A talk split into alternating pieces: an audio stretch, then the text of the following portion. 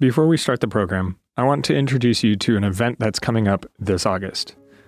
The Loma Linda Institute of Worship is offering a worship leadership certificate to help leaders and pastors take their congregation's worship experience to the next level. This August 9 through 12 event will include presenters Randy Roberts, Adriana Pereira, Nicholas Zork, Wayne Buckner, Richard Hickam, and more, and provide the opportunity to perform on stage with Steve Green and the Heritage Singers. Come sing, pray, write new music, share testimonies and resources, and grow together with like minded worship leaders from across the world. Go to lliw.net to register.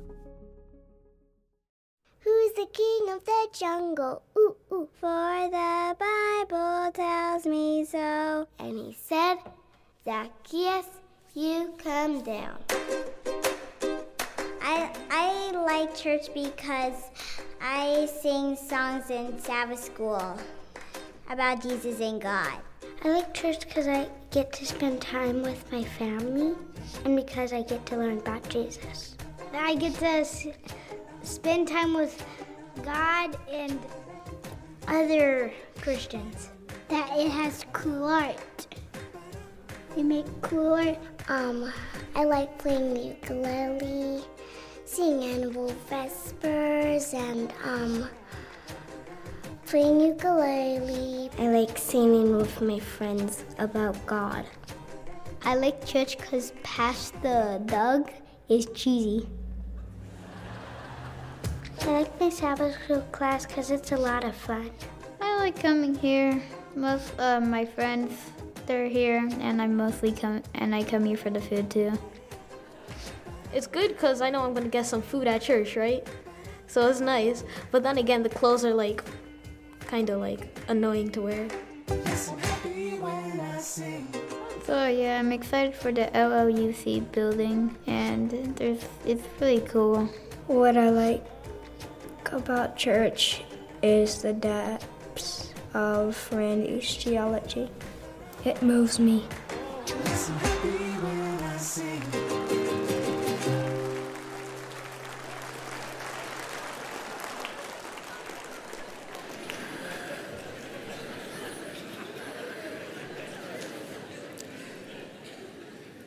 We have some brilliant kids. First service, I didn't know that was coming, and it threw me off. Took me half the sermon to recover. Isn't it great to see the kids here up front, center, ministering for Jesus? What a wonderful, wonderful Sabbath experience. We're in a Generation Sermon series. We started six weeks ago, and six weeks ago, our questions were questions like What does each generation of our church's community contribute to the church? What is each generation's dream for the church? And we've taken it a week at a time, a generation at a time, looking at those realities. And at the end of the day, we have come again and again to the conclusion we are better together. We are better when we're multi generational, when every generation is part of what we do. And so today we come to children. We've saved the best for last. We come to the children. I was thinking when we were first conceiving this series and these sermons, what is the best statement in Scripture about children? What can we learn from what children can contribute? And my mind went immediately to the words of Jesus, although not the ones you may first think about. The first, one we, first ones we think about are the ones where the mothers brought the children to Jesus, the disciples tried to keep them away, and Jesus said, No, no, no, no, let them come. My kingdom is made up of these. Beautiful statement, but that's not the one to which I want to turn today. There's a different statement in which a child can teach us much about what it means to be followers of Jesus. But before we come to that, I just want to share with you a little bit about children. A lot of us here are parents, some are grandparents, you're around kids, and you know that what is true of kids, if anything else is true, is that they're honest. They will say what comes to their mind, obviously, depending on their age, and at times to the great chagrin of the parents. So I went online and found a website that had a title something like this Proof that children are out to embarrass their parents. And then there followed a number of stories. I want to share a few of those stories with you this morning. First one here is from a mom who wrote My daughter's daycare had circle time every morning as a way to start the day. Well, we were late that day and walked into the middle of circle time, upon which my daughter blurted out, We're late because my mommy had diarrhea. oh, my goodness. Can you imagine? Or what about this from another mother who said, My daughter decided to strip completely naked, nappy and all, diaper and all, in the shop when I had my back turned for about five seconds. I only became aware of what had happened when a lovely lady tapped me on the shoulder and whispered into my ear, Excuse me, love, your child is dancing naked beside the potatoes. one of those horrifying moments as a mom. Or what about this one from a father? We were riding the bus, and my daughter, laid her hand on the shoulder of the man seated in front of us and in a loud voice declared, This man is very fat. Wouldn't you just want to get off the bus and totally disappear? Or what about this one from a father who said, My daughter is eight now, but when she was two, I taught her to say, Behold, instead of look. We'd be at the store and she'd point at whatever thing she saw and she'd say, Daddy, Behold. Has a certain religious ring to it, doesn't it? And we can't go without talking about the teachers. I hear from teachers that our kids go to school and say things, you know, about home. So one teacher writes During the Christmas holiday classroom party, a boy comes up to me with a gift bag and says, Here, teacher, my mom got this present, she didn't want it. She called everyone in our family and they didn't want it either. So they said, just bring it to school and give it to you. it's where you get that deep sense of value from. And another teacher says, as Christmas approached, a boy announced, Santa Claus isn't real. One of my bright students came to me in tears and said, Miss A, he's disrespecting my religious beliefs. And then there's one more, this actually from a different source, but a true story. I don't know if you're ready for this one. As I was trying to pack for vacation, my three year old daughter was having a wonderful time playing on the bed. At one point, she said, Mom, look at this. And she stuck out her two fingers. Trying to keep her entertained, I reached out and stuck her fingers in my mouth, pretending to eat them. Then I rushed out of the room again. When I returned, my daughter was standing on. my daughter was standing on the bed with a devastated look on her face. Mommy, she said, where's my booger? oh my goodness.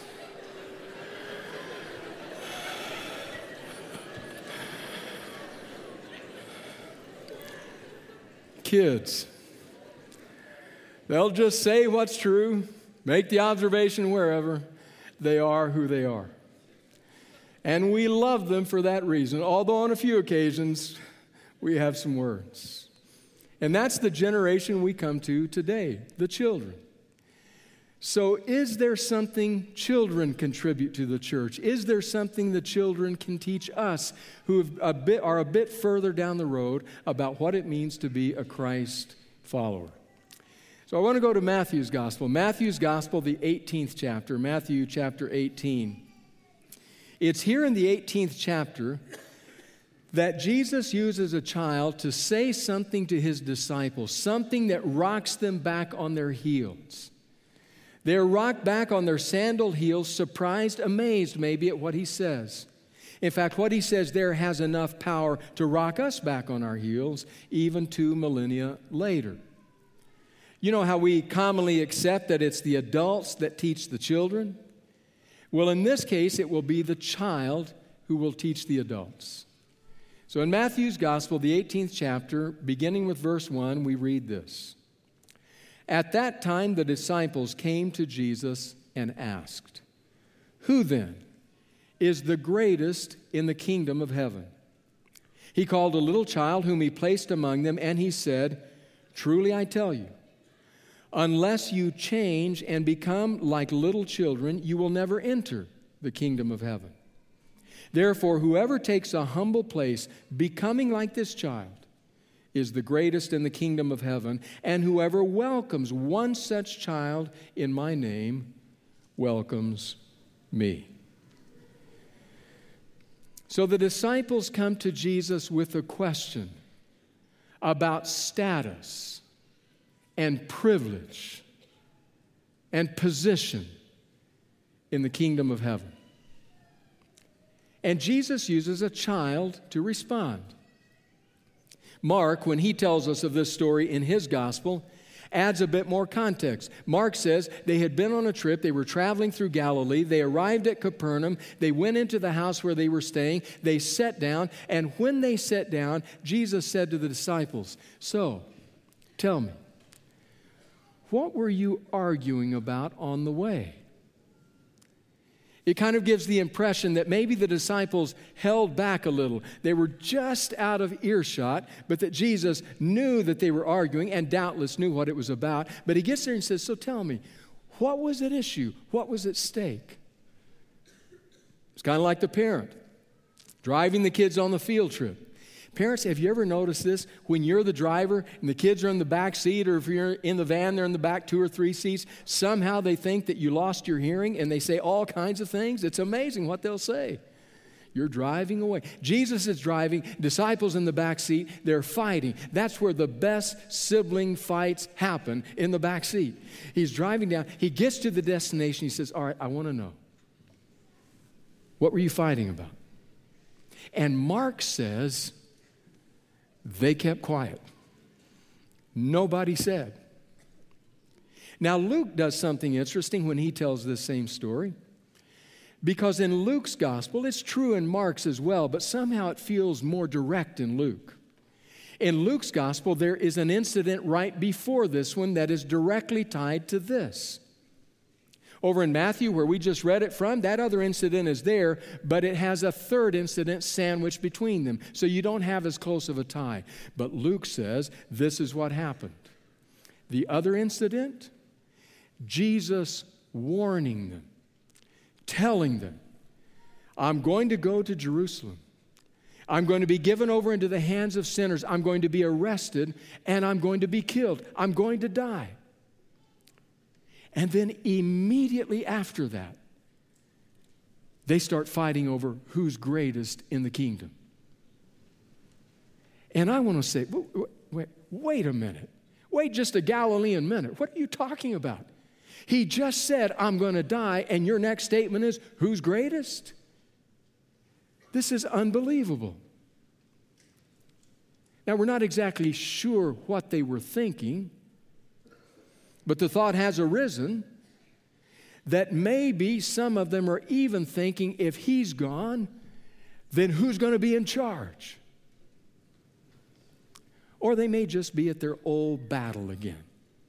Who's first? Now, I saw a lot of things in my years of chaplaincy I worked on a couple of oncology units, a trauma intensive care, worked on some units where end of life issues were very real. And over those years, I had the privilege, the inestimable privilege of being with many families as they came to the end of the road. I've seen a lot of things happen at that time, but I want to tell you one thing I never saw, at least not directly in the room.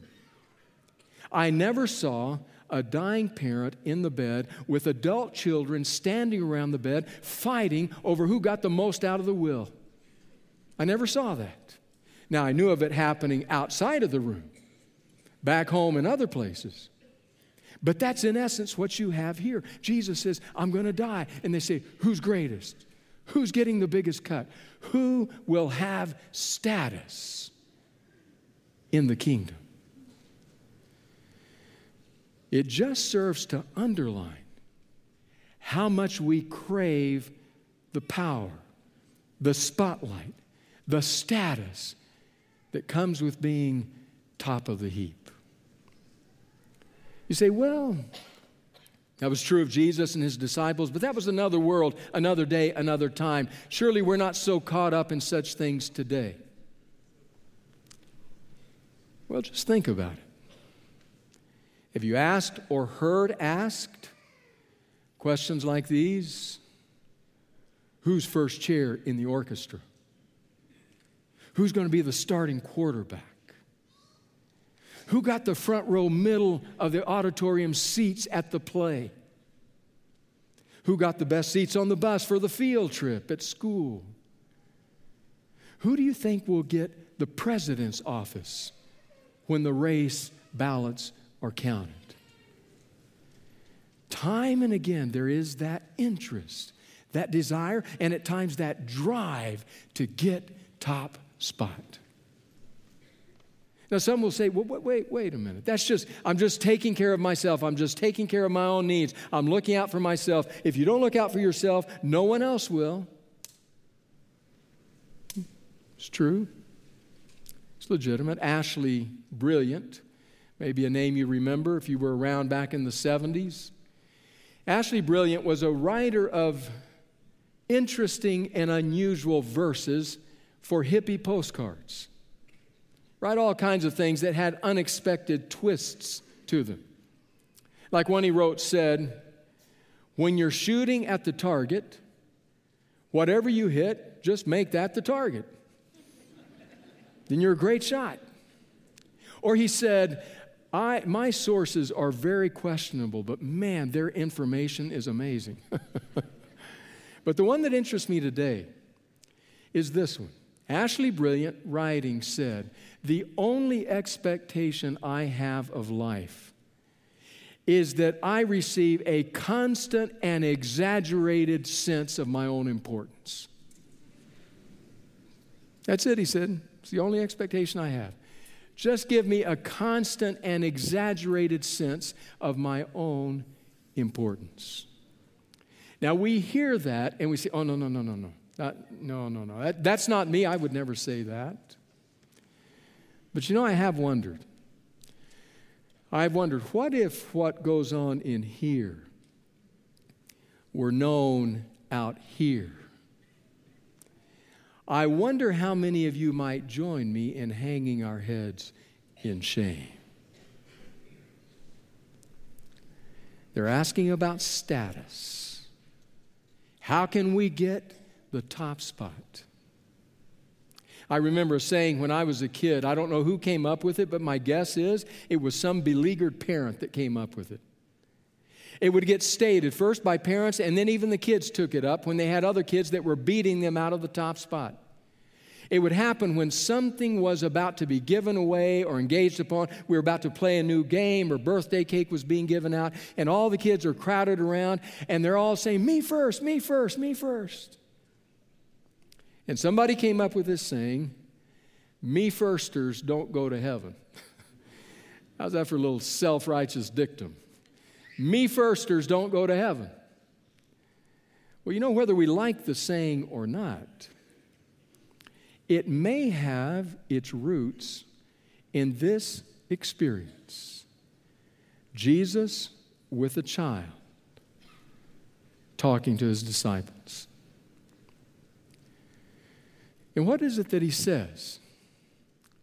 When they ask him their question, he, he stands the child in front of them and says, Unless you change, you will not even enter the kingdom of heaven. Unless you change. That's an interesting Greek word because what it literally means is turn around. What the word is describing is somebody who's moving assertively in this direction, and suddenly something pulls them up, and they turn around and they head off in another direction. That's the word, unless you change. It's kind of like taking a trip with a friend that knows the way, the friend falls asleep. You drive for an hour or two. When the friend wakes up and looks around, doesn't recognize the surroundings, says to you, Oh, no, no, no, no, no, no. You took the wrong. Oh, we're never going to get there going this way. We got to turn around. That's what Jesus says to them. Unless you change that attitude of shooting for top spot in the kingdom, has got to change, or you won't even be in the kingdom. That's where the child comes in. So now our question is about this child. What can this child teach us about kingdom values, kingdom principles, kingdom qualities? Well, Bible students throughout history, throughout the last couple of thousand years, have wrestled with, what, with that. What exactly was Jesus trying to say by using the child? Was he talking about a child's innocence? a child's sincerity, a child's joy, a child's optimism, a child's tendency to include others. What exactly was he addressing? Well, the truth is, we have to ask that question not about the children of our day, but about the children of Jesus' day. What could he have been saying? Because all of those qualities, all those characteristics of children are wonderful and to be desired, but we intuitively recognize that children are not always all of those things and sometimes can be quite the reverse of that. So, Jesus, what are you saying? Let me read to you the words of the preacher and writer Gary Thomas who provides a window for us into Jesus' statement. Thomas writes In the first century, children enjoyed little esteem and virtually no respect. While families appreciated their own children, society merely tolerated them. The very language of the day reveals this first century prejudice. One Greek word, word for child, pais or paidion, also can mean servant or slave. Yet another, nepios, carries connotations of inexperience, foolishness, and helplessness. Greek philosophers regularly chided a stupid or foolish man by calling him nepios. Indeed, even biblical writers admonish Christians to stop thinking like children, paideia. Imagine then the people's astonishment when Jesus brings a troublesome, noisy child and places him in front of the crowd with his hand on the lad's shoulder. Jesus has the audacity to suggest that this small tyke provides an example to be followed. So, exactly what is that example? Remember the question the disciples ask.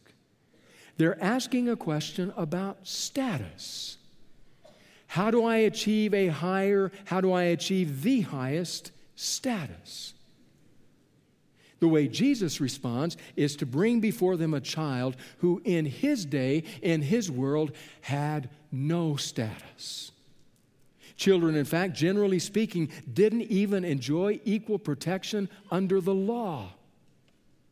In the Roman world, a father had such power, often referred to as patria potestas, had such power that a father could discipline his children with any severity he so desired, including even killing them, and not face legal repercussions.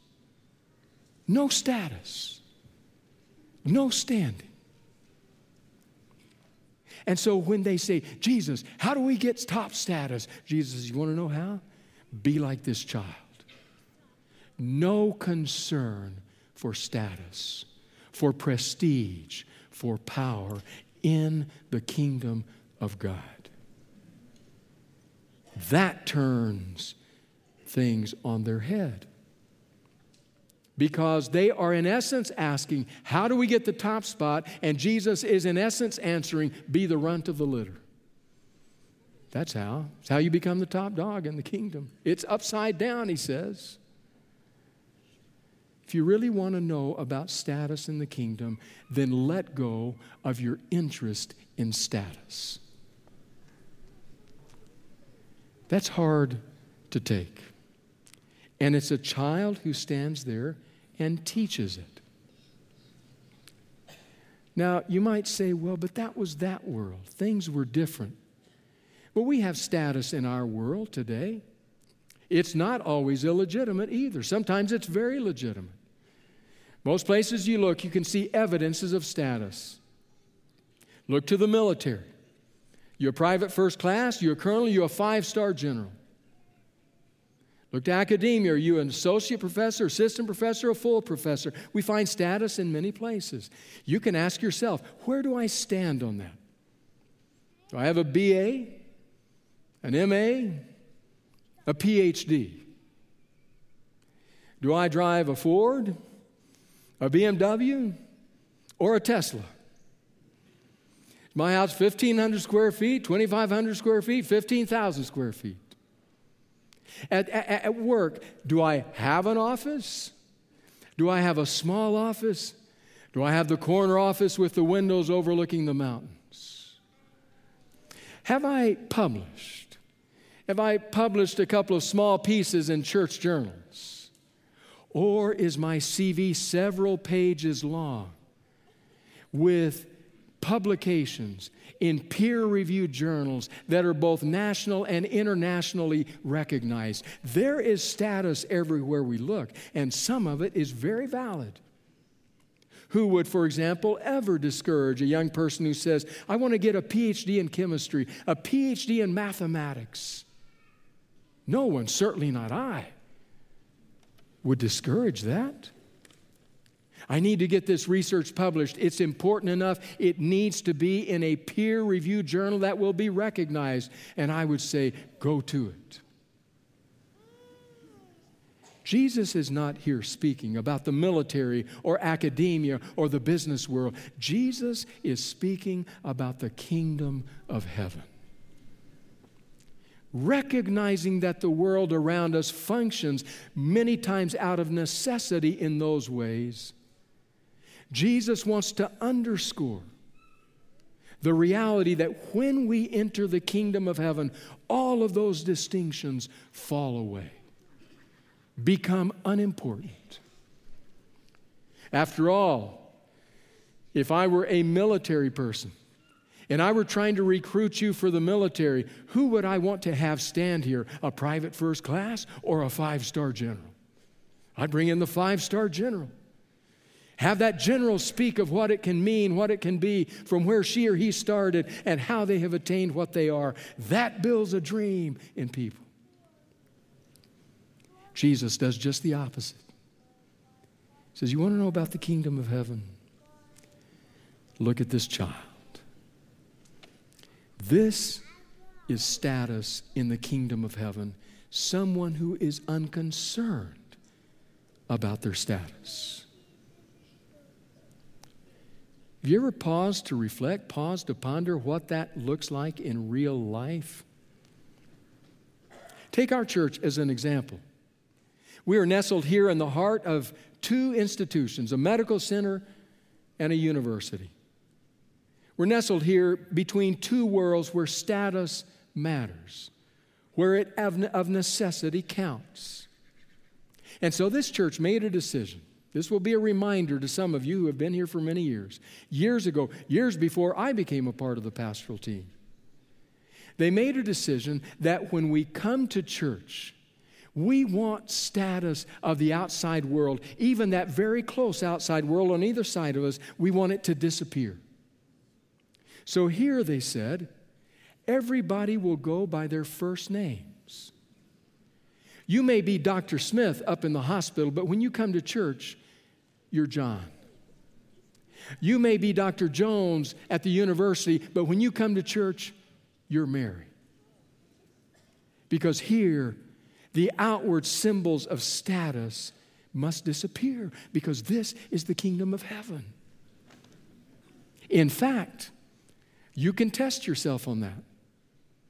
If you are Dr. Jones or Dr. Smith and somebody here at church calls you John or Mary and you're offended, you may want to go back and revisit Matthew 18.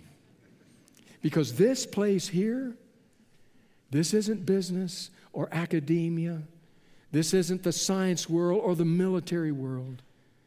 This represents one of the ways we enter the kingdom of heaven. In fact, one longtime Christ follower put it this way If you want to test how well you're doing as a servant, then ask how you respond when somebody treats you like one. That'll give you an indication. Reminds me of Dale Henry, the motivational speaker, was at an event, speaking at an event, was a mainline speaker at an event in Phoenix. After the, he had done his speaking, was ready to leave, he was standing outside waiting for the shuttle. He said, I was dressed, had on my blue blazer, my khaki pants, white shirt, yellow tie, but he said it was hot out there. One of those hot days in Phoenix. He said, as I'm standing there, this older gentleman, very nicely dressed with luggage, came up to me and said, Can you, can you get my luggage, please? I got to get it on the bus. So Henry picked up the luggage, put it on the bus. Gentleman didn't tip him, but kind of said thank you. And then Henry followed him onto the bus. He said, Where are you going? He said, Well, this is my bus. What do you mean your bus? This is my bus. You don't work here? No. What? What are you doing here? He said, I'm the speaker for this event that just happened. He said, What are you doing carrying my baggage? He said, Because I just make it a habit when I'm asked to do something, I do it. If you want to test how you're doing with the status issue. Ask yourself how do I do when somebody treats me like a servant, calls me by my first name, tempts me to think, do you know who you're talking to?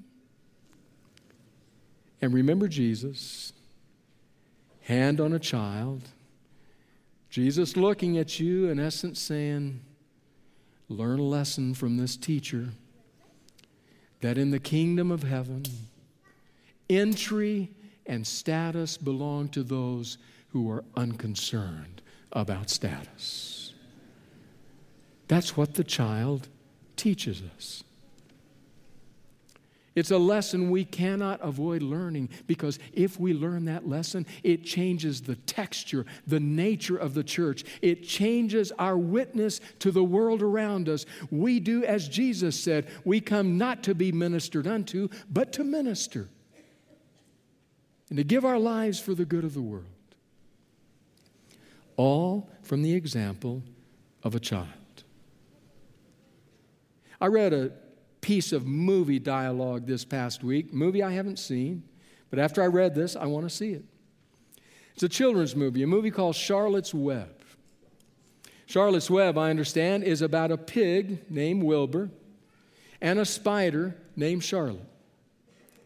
They're in the barn, but the problem is Wilbur has figured out that come the end of the season, he's going to be on the table, if you know what I mean. So his life is now filled with anxiety and worry and what's going to happen. He's really struggling. And so Charlotte begins to weave with her web. She begins to weave words that describe Wilbur for her terrific, wonderful, kind. She's trying to encourage Wilbur. And then she weaves her last word the word humble. Well, Wilbur's touched by all of this. But as he ponders that last word, he says, I, I, I, don't know, Charlotte. I mean, is that a good word? She says, What do you mean? He says, Well, I mean, is it true? I don't feel like I deserve that. You don't feel like you deserve that? No, I don't. And Charlotte says, Then it's exactly the right word. That's what Jesus is saying. That's the caliber and quality of person that enters his kingdom, that receives his blessing and his smile. That's what the child teaches us. Having learned that lesson, heard it, and continuing to grow in that direction, I then have to say, isn't it clear that we are better together? Gracious God, we thank you for the children, the children among us, the children who are full of joy and sincerity and surprises the children, Lord, who challenge our patience, challenge us to think, sometimes frustrate us.